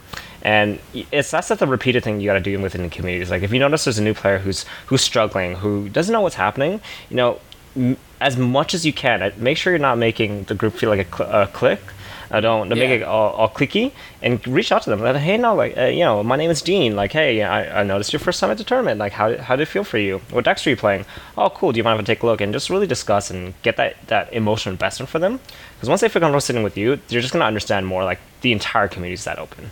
Right. Man, that's some really, really good advice. I know that um, people actually have that question that they uh, ask us a lot, and I think we're going to point them in this direction. Yeah. Do you guys ever run events specifically for newer folks? Yeah, um, actually, a few months ago, so we have uh, this really big board game cafe where um, it's called Snakes and Lattes. Oh yeah, and it's awesome. I went there when I was in Toronto. Oh, did you? Really liked it and was very jealous. It's a good time. Actually, one of the guys that um, inspired me to get better at this game, he uh, he works there, and um, he won um, the plug into it. That was the very first like um, tournament I ever went to in my life, where I played uh, RP69 with 69 cards. Oh yeah. Oh my god. Good, Yeah. Good. It was like I- three. I bought three core sets so I can get three Akitaros. Oh yeah. So uh, either way, at that tournament, um, we ran a specific core set only.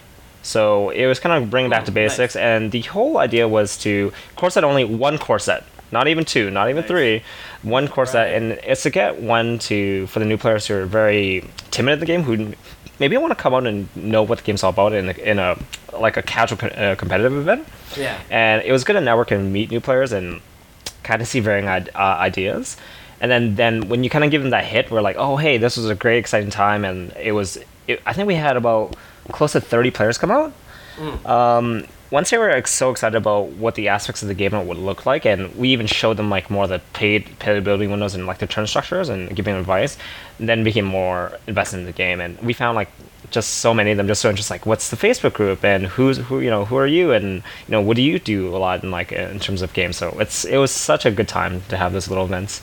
Cool. I mean, that's definitely a challenge that I've even found here in the city is like, and maybe, maybe you guys have some interesting approaches, but it's, you know, you can find the people who are already into the game because they show up and already play. But for the person who's like, I got a core set and like I kind of play with some of my friends, whatever, and like finding those people and actually getting them to show up and play with a bunch of strangers, I think is it's not totally clear how to do that. At least for me, um, is that something that you guys have like found to like? Oh, actually, if you put up signs in a game store or something else. Yeah, um so we did attempt to do that. So we have like um so a lot of the stores um for for example, 41 Games proactively advertise and we're, we're good friends with the owners and the or like the community members there. Um and the organizers also too, which put up signs like our our weekly is on Thursday night and come out. And the same thing with our Facebook group. Um, we, I put in like bold letters like these nights are like nights where player bases are, are there and people are able to teach and help you uh, learn more about the game, right? Um, but even like more casual nights, sometimes it doesn't even have to be at um at like a, a specific game store. We just recently got a new meetup, um, and we have two guys who went uh, went towards with us. They organize a meetup now at um, at a bar. It's called it's called a Rhino, but we call it uh, Wednesdays at Net Rhino. Net So- Runner. Ah, nice. Perfect. nice. Yeah, we've got Pub Runner up here on Tuesdays. yeah, I saw that on your Facebook group, and um, it's just I think the more and more you just keep shouting and keep shouting, and you see those opportunities or you see those players, and you put like just a nice little thing um, right beside the game uh, where the owners are, are, pu- are putting it for sale, saying like, hey, here's our ni- uh, weekly nights, and these are ch- opportunity for you to learn more about the game, and just Oh, talking. I think Good idea. Yeah, like you you just have to be very careful with the vernacular you use. Like if you use things like this is this is a game night kit or this is like um this is a tournament, those turn off those kind of players more so. Yeah. but if you post scary words, yeah. exactly, they're very scary, right? But if you use catch uh, catchwords like like um Meetup. um, meetup or Learning. friendly get together or Yeah. teaching environment, and then people are more apt to want to come out and they don't get scared about coming out and just like the magic environment. Where like I just came out and I got pounded by like this guy and he never talked to me and just laughed at me the entire night. So right. Yeah. Yeah, I, I do have to say, like, um, I think Netrunner lends itself to, like, I, I really love showing people this game. Like, even if they just started or they're just learning or they, they bring weird decks, like, I always find myself just falling in love all over again when I'm explaining, and this is what this does. And then, like, but do you mean that, that that's what this does? And then you just start escalating off each other, and I think this is definitely one of the best games for it. I don't remember enjoying showing someone a game this this this much, for sure. Mm-hmm. Yeah, it's usually the kind of thing where it's like, I've got this game I'm really excited about. We're gonna have to talk for about 20 minutes, and then we'll get to the part where you can see how it all fits together and excited. And it's not that Netrunner is simple. I mean, it has a lot of little fiddly bits, but it feels like each individual one is still plenty interesting by itself, versus like someone needing to see the whole thing put together and like play for an hour to be like at the end, oh, I get that. Now I know why people like this. It feels like it's a thing that's like exciting pretty darn quick Yep. once you get over that initial hump of super confusion. yeah, y- You know what I learned actually through teaching Netrunner? Because I came back from Worlds and uh, my Facebook feed was just like all tagged, and even my girlfriend's feed, like she posted up uh, her cover photo for me, and some people saw it. So people asked me like, "What game do you play? What card game are you like gambling?" And I'm like, "No, no, I don't gamble. Like this, just like that's what her mother thought at first. Like, oh, like he's going to Minnesota. It's like, oh, for what? Play card games? Like he's gambling for money? It's like, no. And then she just left the room. yeah, yeah. The, when I was coming back from Worlds, the cabbie who took me to the airport, he's like, he also, th- I, I think we probably talked for a good ten or fifteen minutes before he realized that I wasn't talking about like gambling Texas card Hold'em? games. Yeah. and then he was much less interested. yeah, but um, just the thing with teaching Netrunner I found is that you need to just roll with confusion. Like, don't even go to the full breadth of like the three types of ice or like talking about like what an R and D is. Just just slap the cards on the table and get them to explore like bit by bit and let their curiosity kind of grow into it. Like I found like that was the best even for me. Some people do enjoy having the rulebook beside them and reading it, but I find like to get that hook right off the bat. I always explain like the story of like this we're in a dystopian future where monolith corporations control the world and like that's happening right now you realize it i'm like okay sure okay you can go with that that's fine Well, I mean, that actually is like a big advantage of the game. That given that it's the theme and the rules are bound so tightly, it actually becomes like if people understand the theme, they're able to kind of internalize the metaphor that a lot of the rules have much easier, right? When you're like, oh right, I am trying to hack into different servers. That okay? Well, yeah, then I have to like, oh, ice. It's like defenses on this server. When it's like. You can run on your opponent's installed card. It's like installed. That's not a vocative. That's not the thing that sticks in your memory. yeah right? yeah Um, well, sweet. Well, speaking of, to go to the opposite end of the spectrum, away from uh, gentle and introductory and friendly, all the way over to Worlds. So you went to Worlds this year. I uh, heard you did pretty well. I did okay uh, i think i I, I did okay. I'm like one of the ten best Netrunner players in the world. I, I did. i'm sorry it's not in my nature to brag it's just not That's why. We, that's why we're here. We're here to puff you up. We're your hype men. That's right. Um, no, no, but you, you'd gone before, so. But did this year did this year feel feel any different to you? So this year, hundred like hundred percent, I feel like the skill level was increased like not double, even like just triple. Like I felt like the skill cap this year to to make the top cat uh, top cut was more so than previous years, and. Yeah. The reason why I felt that way, and for a lot of people, you know, I've been I've been really listening to people's opinions and saying like, oh, world's like the meta is now the same again, and it's not it wasn't diverse. I'm like, and I know you you guys know, going to worlds and playing in that in that that eight rounds of Swiss, you did not know what was hitting you on the table. As soon as you saw an identity, and I and I know this because I was in the bottom tier at the beginning. Like I lost, I got swept 0-2. Coming from the bottom, like you really don't know what kind of decks are hitting the table. Whereas like last year at Worlds when I went, you pretty much knew if someone was slapping NEH on the table, they were playing Fastro. There was nothing but just playing fast advanced version Right. of that. And if they're slapping, slapping down Andromeda, you knew you're just going to get siphoned and R and R and D interfaces are going to hit the table. So Right. Right. that's that was like the difference, right? And now like when I went this year, um, I was really disappointed in my la- myself last year because when I went, I finished 30th out of like 238 people, I believe. Um, I played Noise and, and uh, NEH, and I was just I I wanted this year to be different, and I did a lot of practicing and prep and just like deck theory for myself, just to kind of finally land at the decks I I had played, and to be able to finish at the third seed in the eight rounds of Swiss. Even that even caught me by off guard because of what had started in the beginning of the day for me. Yeah. Well, so speaking of, what did you actually? What did you bring on the day? Let's start. Let's start corpse side first.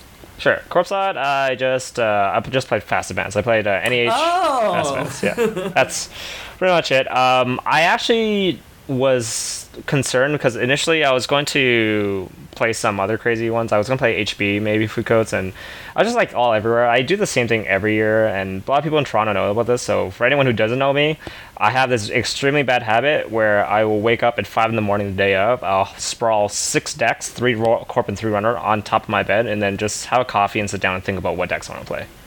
Man, but that is uh, Timmy. Uh, Timmy Wong said basically the same thing. yeah, I was in the hotel with him when he did that too. That was Oh the funny man, thing. really? Oh, good, good. Because we, um, I went down with uh, Joe Shupp um, and we were by Axel's, and I want to get a drink, but then they're closed. I'm like, okay, fine, whatever. And then Timmy, I just see Timmy standing there with his cars, and I see like Test Run, and I see Fem. I'm like, what are you like? What are you doing, Timmy? He's like, oh, I'm just still trying to build this wizard deck. I'm like, oh, okay, cool. Like, good luck with it. You mean the one you're gonna use tomorrow? yeah, but like. To me, it didn't catch you off surprise. Like I know for a lot of people, they think about it and they're like, "Man, that's crazy for you guys to do. Like, how, like why would you do that?" But I, em- I empathize with him more than I like thought it was weird because I was doing the same exact thing.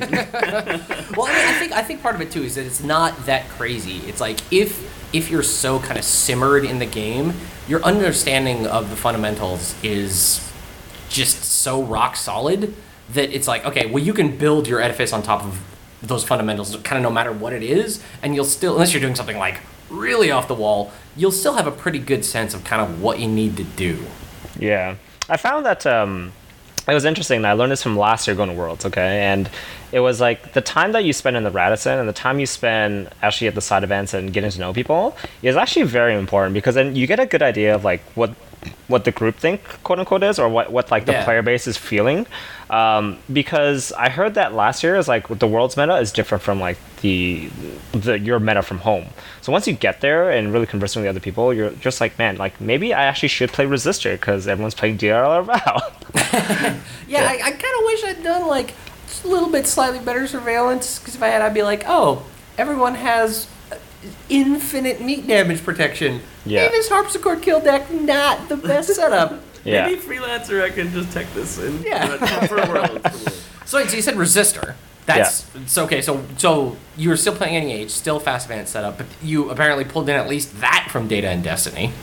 Yeah, well, to, to be quite uh, fair, like the list I had taken, it was um, it was from Calimsha, and I looked at the list uh, from the Psy Games when he um, had participated. We we hosted a cast on StimHack, and I just very well looked at the list. I'm like, does does this list actually have some legs against a DLR Val? Or does this list have a, a legs against like DLR Leela, which was why I played the King of Servers? And I saw the ice composition. Like I really like this ice composition. I really like the asset layout. I really like the upgrades. I actually think I w- would want to play this, and I had confidence in myself that uh, I would be able to play fast enough where they couldn't enforce their game plan. And also because HB hates me. I've played HB before and a lot of other regionals, and I've they, I've always get five agendas, and I just can't do anything about it. Um, well, what were some of those big pulls from Data and Destiny into your NEH setup that really either did work or you were totally expecting that they would do work and then on the day of they actually didn't? Um, so definitely it was um, Resistor. I said as one. It it actually it was a good card that even hurt um, Prepaid Kate. Was funny enough because they would look at the card and be like, I can either use a lady counter or pay three to get through the trace. Like I, I really don't know. So that caught them off guard a lot. Our hmm. Archangel was actually a great card for me. It was Archangel. My idea in my head is if I don't have it, it's great in R and D if they try the multi-access, I pop something, which I did because in one of the games, what ended up happening was they went last click into R and D, they touched. Um, this is Prepaid Kate. They touched um, Archangel, but they only had two credits, so they weren't able to use Cyber-Cypher to boost then break. Um, Oh yes. so I ended up bouncing Clone Chip back to the hand because Clot was in the bin. Ah, nice. Yeah. And then, So- and then you could do some Astro shenanigans. Exactly. On that turn. Oh man. Cool. So Yeah. n- yeah, I guess now also don't run last click against NBN. yeah, yeah, yeah. It's also great anti legwork too. If like if you have that ice, I actually usually don't install it because it's great. I love when I see legwork because I I'm pretty good in terms of when I need to score and when I should be trying to push the game as fast as I can. So if I see a legwork hit the table, I'm like, great. I can like pop things back, which are pretty expensive them, like Gordian Blades, or if it's against uh, um, criminal like RDIs. Like there's a lot of priority targets you want want to send back. There's uh, even one game where I kept bouncing. Um, uh, pancakes. I kept bouncing a Adjusted Chronotype Ooh, back to Oh, hand. man. Those are some expensive pancakes. exactly.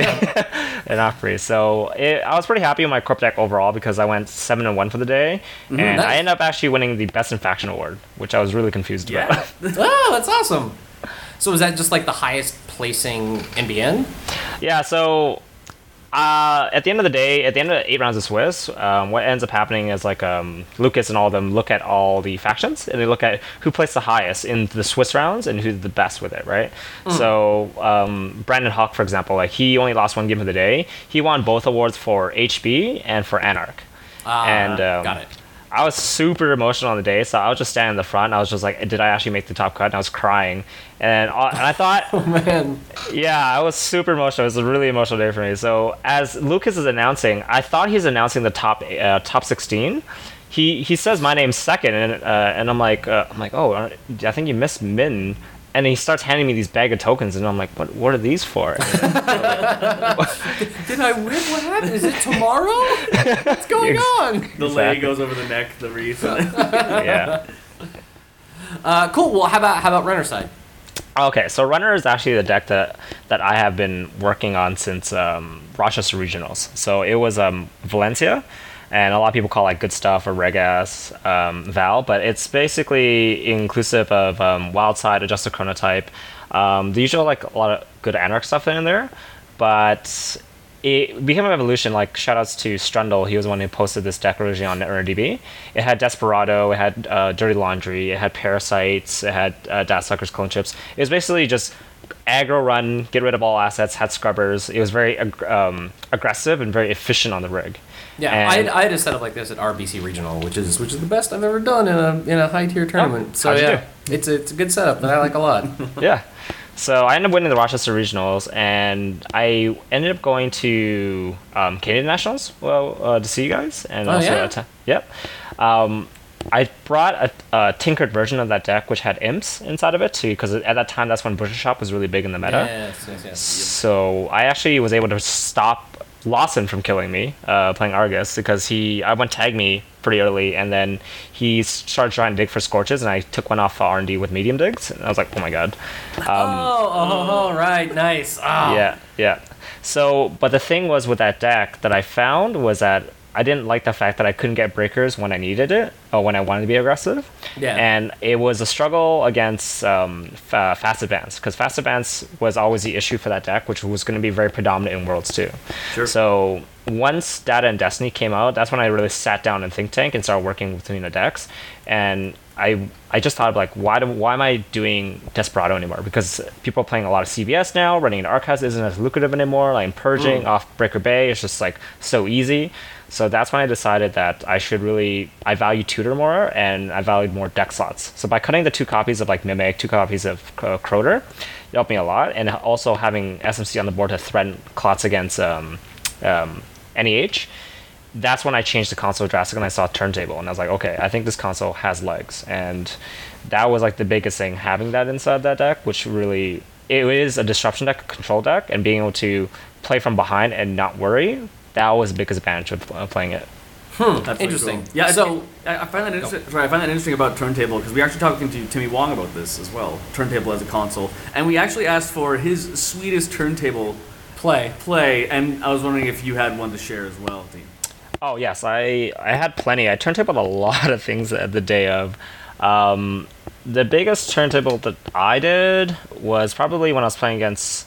Um, okay, I'll just say just the one. Uh, Derek Billings, and he had two. He had an Astro. He had just rushed on an Astro.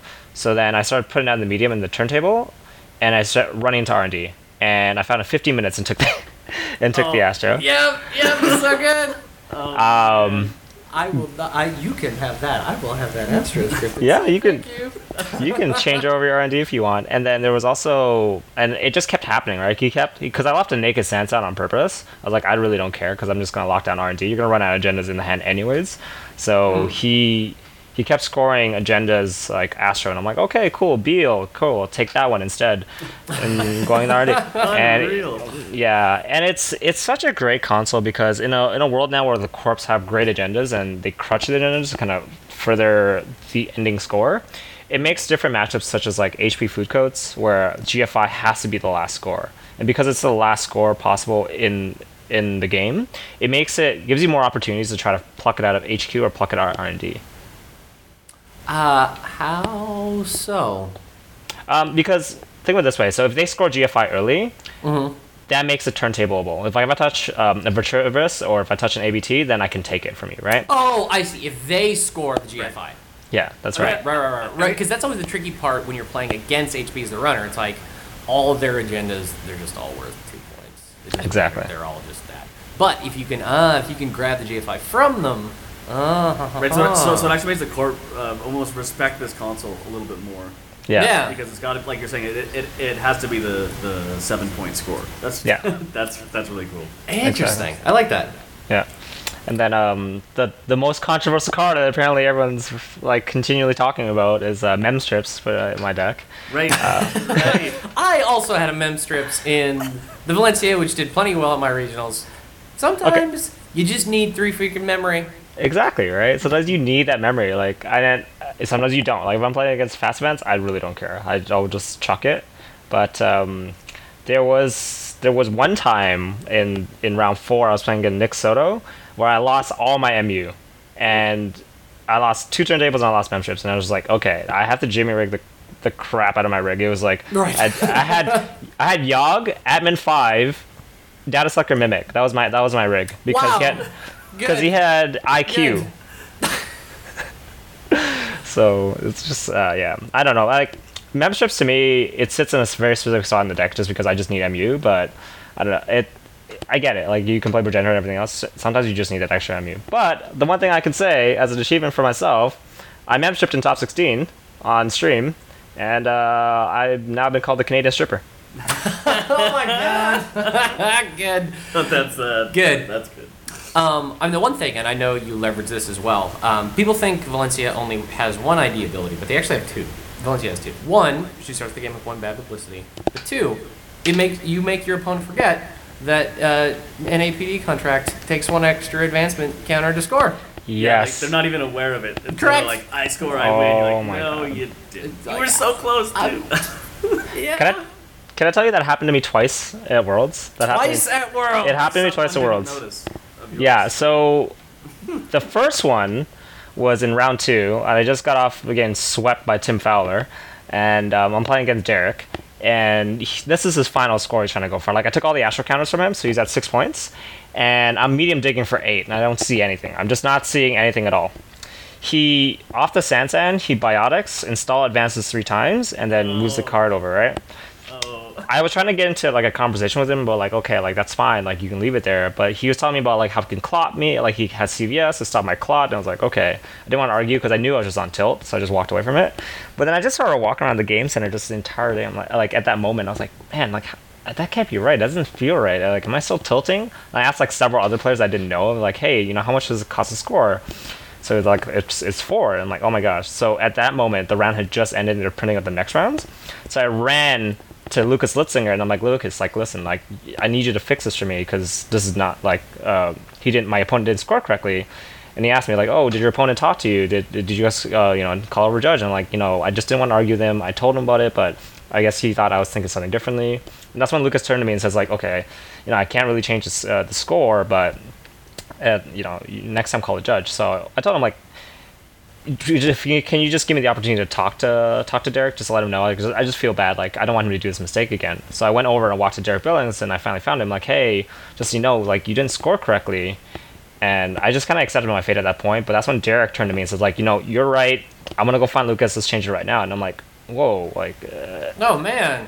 yeah. There we have it. Wow. Good on him. So he actually found Lucas, pulled him over, and Lucas was even interrogating him. He was like, "Hey, are you sure? Like, you couldn't win? Like, are you sure? Like, there's no other way?" And he's like, "Yes. You know, like, there's no way he's gonna. I was gonna get out of it. You know, I I had no agendas in hand except A- NAPD and GFI, and I wouldn't be able to get out of it. So Lucas ended up actually changing the turnover to my favor. Oh, so wow. Holy. Hardcore. So- I mean, only because your opponent agreed, of course. Like, it wasn't Yeah. like t- tinkering with the results from afar. You and you and Derek both talked. It's like, no, this is the thing that actually made the most sense. exactly, yeah, and Crazy. that taught me a lesson. That taught me a lesson that was uh, being Canadian, being nice actually helps. Oh, when will the rest of the world learn? yeah. And then in the final game, that was like um, in round eight when I was playing against Gregor, who's actually from Ottawa. Um, Oh, he- crazy! I Yeah, I didn't realize that.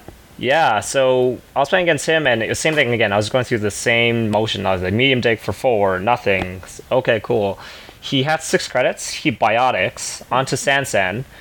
With two credits, he advanced advances and moved the counter over from Astro. And he's like, good game. And he flips Putting over him, NAP. putting him at four advancement counters, Put three advancement, uh, three, three advancements. advancements, and then the one less from the SanSan. Yep. Yeah. So And then he thought, oh, I, I win. And I'm like, no, you need one more advancements. I'm Valencia. I'm Valencia. And then he had no more money. He had one more click.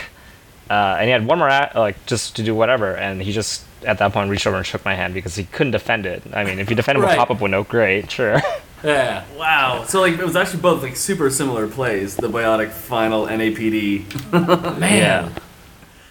Yep, that's that's Valencia's other second power. to, to, Yep. to bone defensive uh, agendas. Yep, it's really good.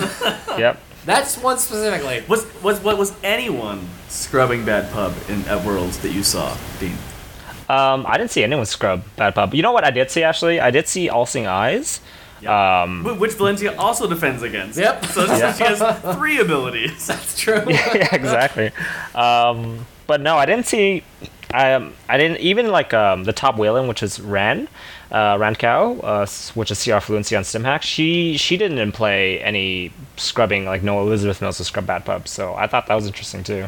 Crazy. Wow. Huh. I guess. I guess you just you just stick with it. I guess if you have I bad guess. pub, you're like, I know I'm bad. I know it. I'm not, I'm not gonna redeem myself because the game's too too short. Uh, cool. Were there were there any other like on the actual day, or maybe on the in the next day, the elimination day? Was there anything that was like really super surprising or memorable? Like like like did your single archer come into play? Anyone surprise anybody? That's true. That's true. My archer did come into play in the Swiss rounds because what ended up happening was um, my opponent was trying to siphon siphon lock me, and I needed to sacrifice the 15 minutes so that the the Faust, like when you see archer as Faust, you just kind of crap your pants. You're like, oh god, that's like six cards out of my hand. I can't afford that right now. Yeah, Right, right. So it's actually the reason. That's the reason why I kept in the deck. Otherwise, I would have been happy to put Ichi 1.0 or put in like uh, Architect. Yeah. Um, but otherwise, on day two, I the lack of sleep for the entire week because I was just so antsy and so out of it. I was like three, four hours. Um, I had an extremely tight game with Dave, which was on stream, uh, where it came down to Pre- uh, Caprice games, which I'm very happy about, by the way. I know a lot of people complain about, like, oh, like the game's kind of broken because of Caprice. I'm like, I think the game is great to have Caprice because if, if you if I lose, lose through Caprice, I'm happier losing that than losing by a landslide, than getting Astro Train out of the game. That's Yeah, true, totally. Yeah. Yeah. Um, the second game, I, when I played against another Canadian, um, I felt bad because he was playing noise, and I literally spent seven credits that entire game to win out because he kept. Oh, I scored the first. Wow. Yeah. Wow. Because I'll give you the turn structure. So my hand is Breaking News, Astro, NAPD, um, Wraparound, and Pad Campaign, okay? Draw for turn, and I get like um, a Quandary. And I'm like, okay, whatever. So I install the Wraparound. Oh no, so I had Hedge Fund instead of Quandary. I install the Wraparound, uh, uh, draw card, install Astro, and then Hedge Fund.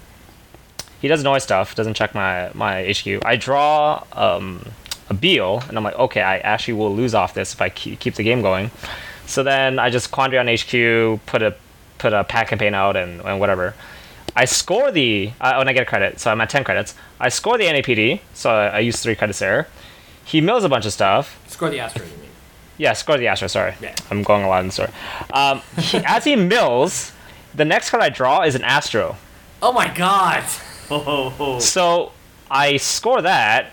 He mills. He runs R and D, touches a Beale, calls it a day. The next card I draw is another Astro, Oh my God. and I'm just like, "Are you serious? Like this is this is super rude. Like I don't know what I'm doing right now."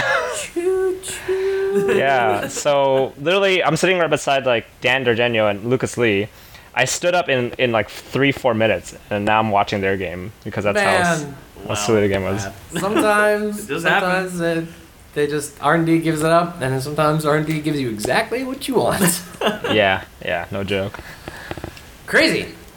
Well, that's awesome. Um, any other like final thoughts on Worlds or the event, or where the game's at right now?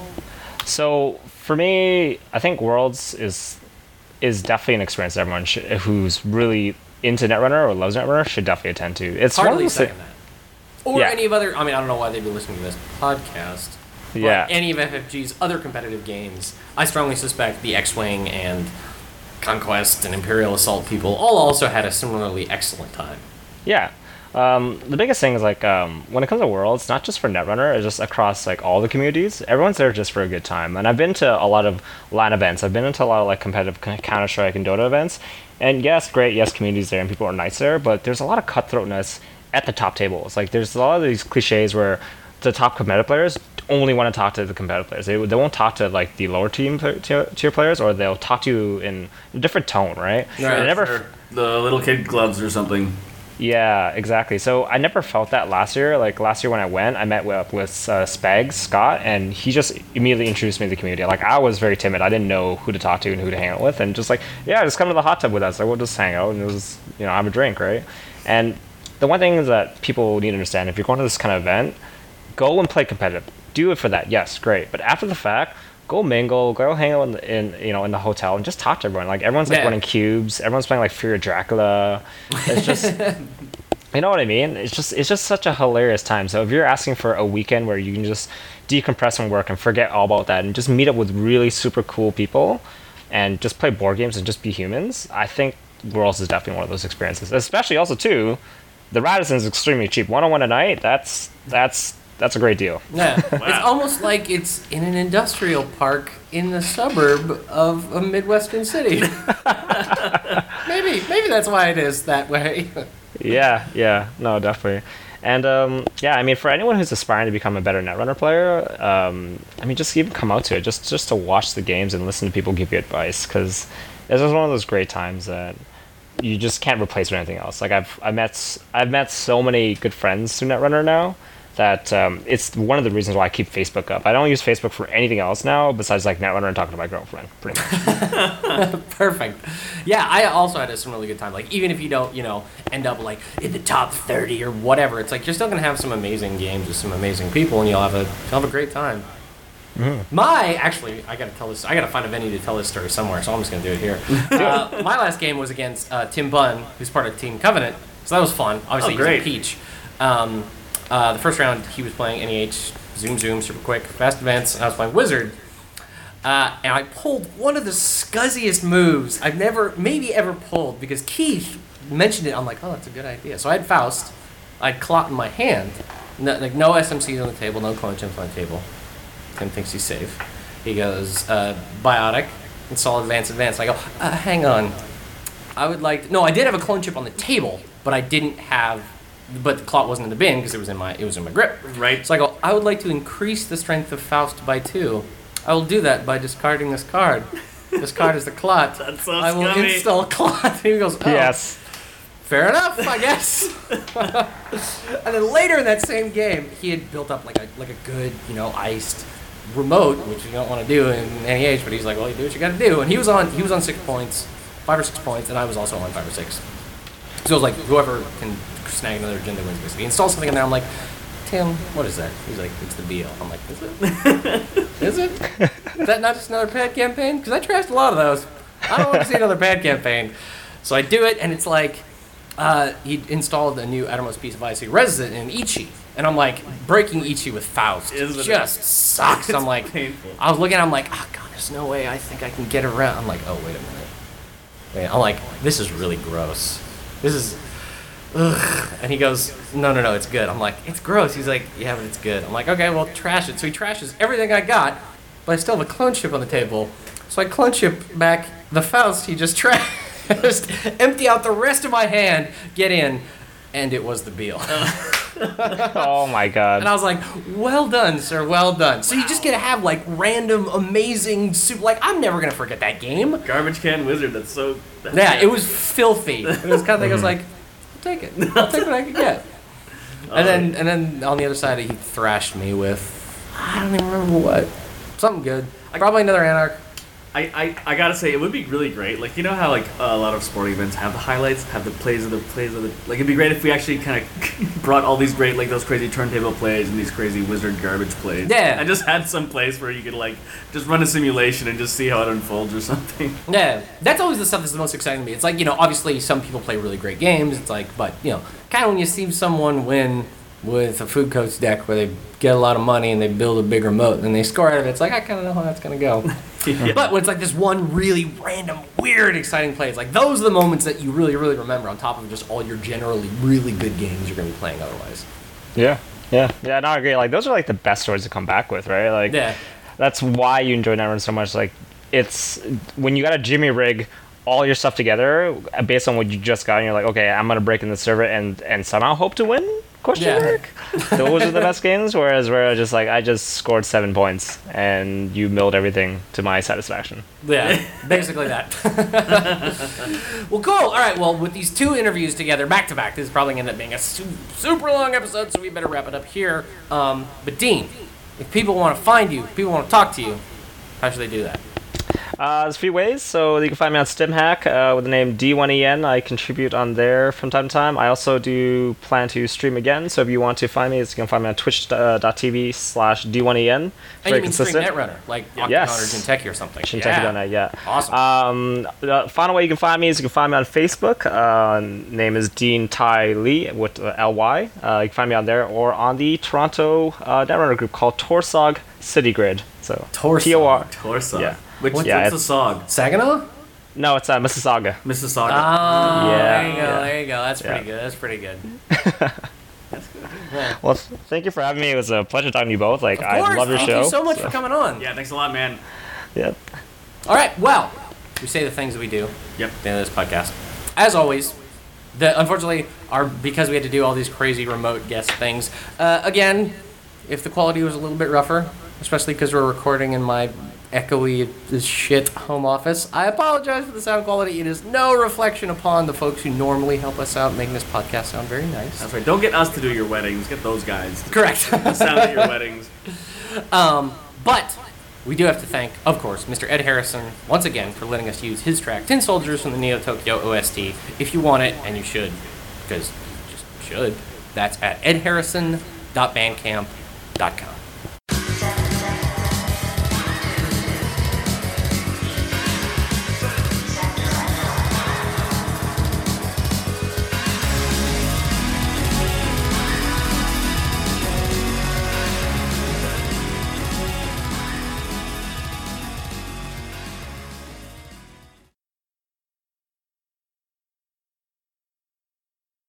So the way it's gonna go is I just say I'm Nils Anderson. Jesse says I'm Jesse Turner. You say and I'm Timmy Wong, and then I come back with and welcome to Terminal Seven. Then I splice in the music, and then we actually start talking. Like we always do on the cast with the guest, it'll just be I'm Nils Anderson. I'm Jesse Turner. And I'm Dean Tran. That sounds like me. Wow. Um, I- Yeah, I- exactly. Yeah, no, spot on. Actually, we actually don't even need you. I'm just gonna use Nels to For the whole for the whole podcast. I just have to verify that it sounds like me. That's that's all. Or Yeah, I that's would it. say Thank you very much. Um, we will talk off. to you later.